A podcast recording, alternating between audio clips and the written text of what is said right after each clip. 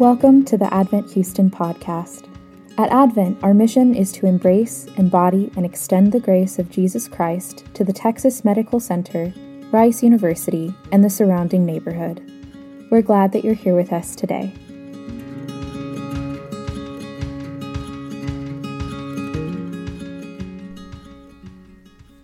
As I was thinking about Ash Wednesday and Lent, it uh, called to mind a story from middle school. When I came to school one day and I saw a bunch of my friends were looking kind of sad and mopey, I said, "What's going on?" They said, "Oh, well, we gave up chocolate for lint. I said, "Chocolate for lint? Like you gave up chocolate because of the soft stuff inside the pocket of your pants?" I realized in hindsight, uh, uh, not too long after that, that it wasn't lint, but Lent and these were uh, Catholic friends of mine uh, who were participating in this fast as a part of their church community. Well, we uh, often talk about now fasting and Lent and what does it mean for us? Why would we fast? Should we fast? What is it? And so uh, that is what is in mind in our uh, passage today, and we will look and see what Jesus has to say about fasting. Our passage today is from Matthew 6, verses 16 through 18. I'll read, uh, these are Jesus' words for us. And when you fast, do not look gloomy like the hypocrites, for they disfigure their faces, that their fasting may be seen by others. Truly I say to you, they have received their reward. But when you fast, anoint your head and wash your face that your fasting may not be seen by others, but by your Father who is in secret. And your Father who sees in secret will reward you. The Gospel of the Lord. Praise be to you, Lord Christ. The grass withers and the flowers fade, but the word of the Lord remains forever. Let's pray. Heavenly Father, as we hear from your words today, uh, may they be truly your words. Uh, may the words that I say be what you a need for us to hear. We ask this in Jesus' name. Amen. Well, our passage here is in the context of the Sermon on the Mount, as Jesus is talking to the uh, religious people of the day, uh, and he is trying to reorient their religious lives. Uh, specifically, earlier in this chapter 6, uh, he Jesus says, Beware of practicing your righteousness before other people in order to be seen by them. Notice he's not condemning practicing righteousness in front of others, just like in this passage, he's not saying not saying don't fast. He's saying when you fast. So there's an assumption that there's a good way to practice righteousness and to fast, but he's condemning doing those things in order to be seen by others. This is what the religious leaders are doing. So there is a good way to do it, but the religious leaders are not doing it the right way. Let's look at that first. Well, the Pharisees were some of these religious leaders, and they were using the practices of faith uh, to be an end to themselves. They would pray and say, Look at me pray, look at my amazing words. Or look at me fast. Oh, look how hungry I am because I'm so worthy and righteous. Look how good I am. They were using religion to fulfill their needs. Now, how do we do this? You know, today we might have a more uh, utilitarian approach to religion. You know, if I do these things, if I pray, if I read my Bible, I'll show up to church, I'll, I'll feel good about myself. Or perhaps we use those things to try to manipulate God. You know, Taylor just on Sunday preached about this in the Tower of Babel. So this is nothing new. This is uh, since sin has been around. Uh, we often try to do things thinking that God will do something for us. I mean, I look at my own life. I work for the church. I've been working in ministry for over five years, and I think, wow, look at me doing all this stuff for God. You know what? You you really need me, don't you, God? We're fasting just like the Pharisees all the time.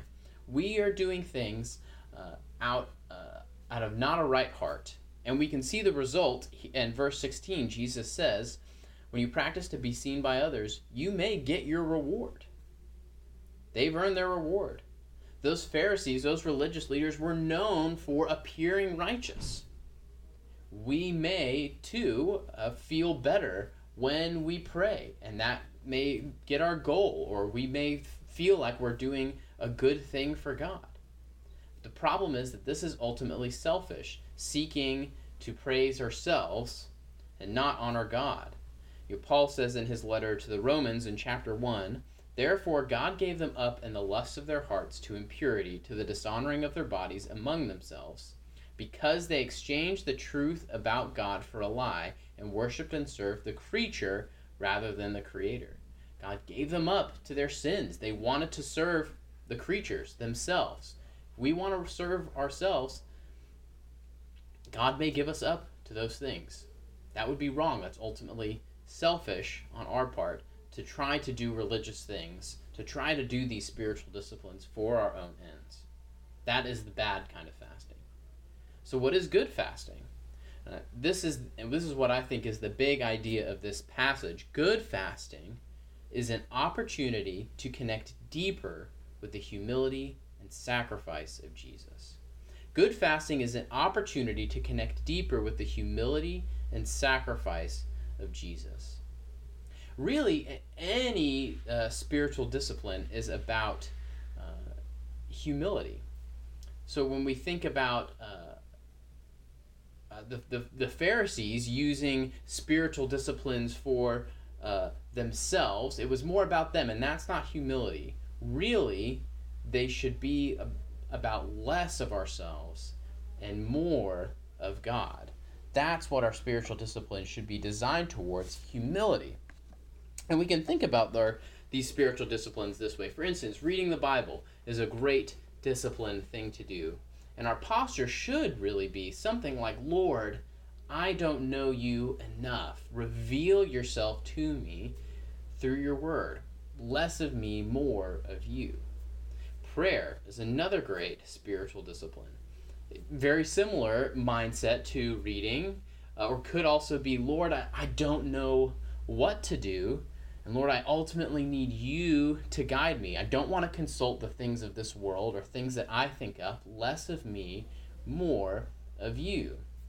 And fasting, which, uh, by the way, uh, fasting is uh, setting time aside to not eat um, for a certain period uh, in order to show our, our, our faith, our humility, and I'll get into more of why we do it. But fasting, the practice of fasting is not doing something for a period of time, usually not eating. We could fast from any number of things. In this case, it was fasting from eating. And so, in fasting, our hunger is a sign of humility. We need food to sustain us, we're creatures. Yet, we are saying in our fasting, Lord, I sacrifice my need for food momentarily and ask you to subdue the appetites of my flesh.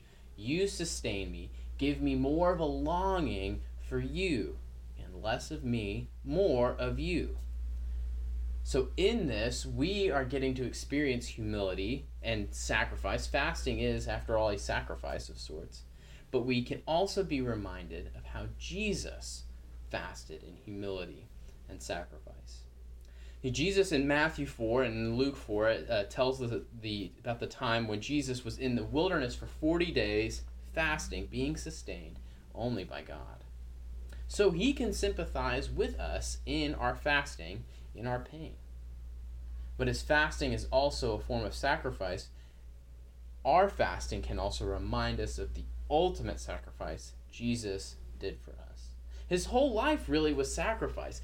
Jesus was and is a, he's the greatest, most glorious man, God in one person to have ever been here on earth. And yet, uh, Paul says in his letter to the Philippians, chapter 2, that he emptied himself, becoming the form of a servant. He became the greatest servant, the greatest man, God as well, became the greatest servant. What a great example of humility. Our when we fast, our sacrifice is nothing compared to his uh, his sacrifice for us. uh, to coming down to earth, suffering the pain of death to die for our sins. So when we fast, we can remember that Jesus is the better faster, the more humble, more humble, and the better sacrifice. But there's a little bit more than Jesus just being an example. And let's look at verse 18 to see. And we can see the reward of good fasting. So you uh, you may not be seen by others, but by your Father. What happens when your Father sees you? You are rewarded. You know, I love that motif in uh, in Scripture where God's face is upon you. We think of the Aaronic blessing in number six, where the Lord uh, uh, turns His face toward you. May His face shine upon you, to turn His face toward you, and give you peace. It's a blessing to have God's face shine on us.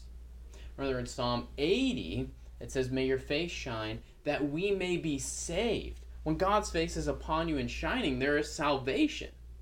So, are we saying this passage is if we fast, then God's face shines and we save? It's not the case.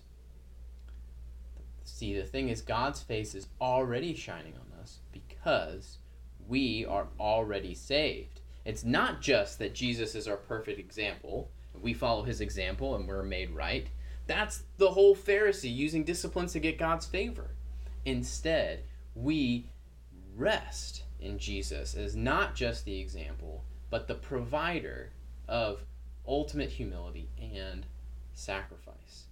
God's face is already shining on us because Jesus paid the price by his sacrifice.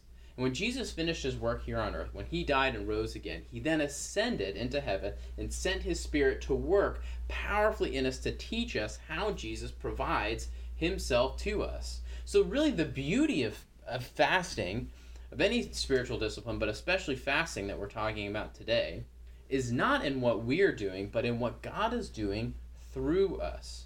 In our humility, in our hunger for God, we are reminded that the ultimate provision for us has already come. This makes sense of the later passage in Matthew 9 when the Pharisees asked why his disciples didn't fast. Jesus said, Can the wedding guests mourn as long as the bridegroom is with them?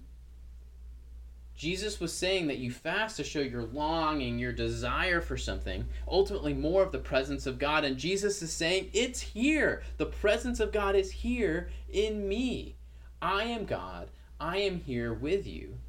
So we are no longer required to fast to long for Him because He is already with us. So, whether you choose to fast or not during Lent, we can remember that we already have the one who will and does hold us fast. Because of his humility, his sacrifice, he paid the penalty for our sins. So that instead of facing judgment for all our sins, we get to be held fast by him in safety. He puts himself in our place. So, what about fasting now? In light of what Jesus has already done for us, we don't have to fast, but we can fast in longing for more of Him. Less of me, more of you. So while we do have Jesus' perfect life as a substitution for our own, we still live in a fallen world and desire to see His reign and His love extended in the world. Uh, we think for this uh, Lenten season, Taylor talked about it a little on Sunday, and you should see it in our weekly email. But for this Lenten season, Advent, we'd love to, as a church, um, pray and fast for those close to us that may not be believers. Love for you to think of maybe just five people. If you have more or you have less, that's great. Again, we don't have to do this, but would love to, as a longing for more of Jesus, to see more of Him, pray for some non uh, uh, believing non Christians uh, to know about Jesus and have a time of prayer and fasting. Um, this personally is going to be pretty hard for me. I have a very regular habit. I eat um, at least three times a day, if not more. Uh, but I'm going to try for Friday mornings and breaking my fast with lunchtime on uh, Friday afternoons. And uh, would encourage you to consider uh, doing this as well for uh, an opportunity again to pray for less of ourselves and more of Jesus. And in our longings, um, as we feel our hunger pains, we long for more of Jesus to be seen in the world. And there's again, there's a number of other ways that we can talk about this more with you if you're interested in this. But we fast asking for more of Him, more of Him in our own lives to show us more of who He is, so we may love Him more, and sanctifying us to be more like Him uh, for others. I'll close with this thought. This is from C.S. Lewis's uh, Mere Christianity. He talks about Christian morality and he says people often think of Christian morality as a kind of bargain in which God says, if you keep a lot of rules, I'll reward you, and if you don't, I'll do the other thing. Doesn't that doesn't that mindset kind of sound like those religious leaders, those Pharisees? That's exactly what they're doing. C.S. Lewis goes on to say, I do not think that is the best way of looking at it. I would much rather say that every time you make a choice, you are turning the central part of you, the part of you that chooses, into something a little different from what it was before. We don't have to fast to long for more of Jesus, to know our need of Jesus. We don't have to do anything to get to get his provision for us. After all, we already have him, and nothing we can do will stop him from holding fast to us. And can you imagine how wonderful it could be for our church to be shaped a little bit more into his likeness through fasting this Lenten season? Every little every little bit being made more and more like Jesus. So what if if we fast and when we hunger, we remember the one who hungered in the desert and yet resisted temptation. When we feel the pains of hunger, we think of the pain he suffered on the cross for us, paying the penalty of the sin and providing his perfect sacrifice. His hunger is humility, his pain is sacrifice. And then the best part is the end. When we break our fast, we can celebrate knowing that Jesus does all the work and has provided for us a perfect, not just example, but provision of humility and sacrifice. And we can rest in that.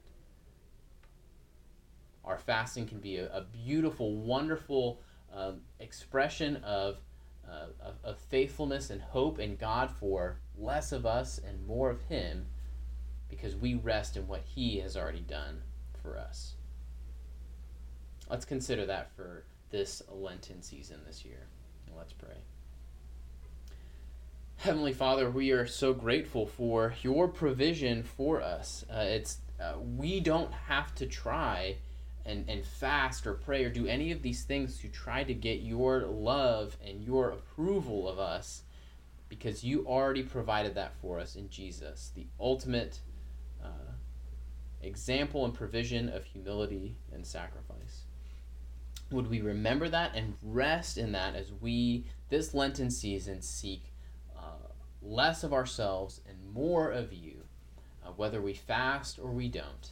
Uh, may you uh, extend your reign um, through us uh, this Lenten season, and we ask this in Jesus' name. Amen.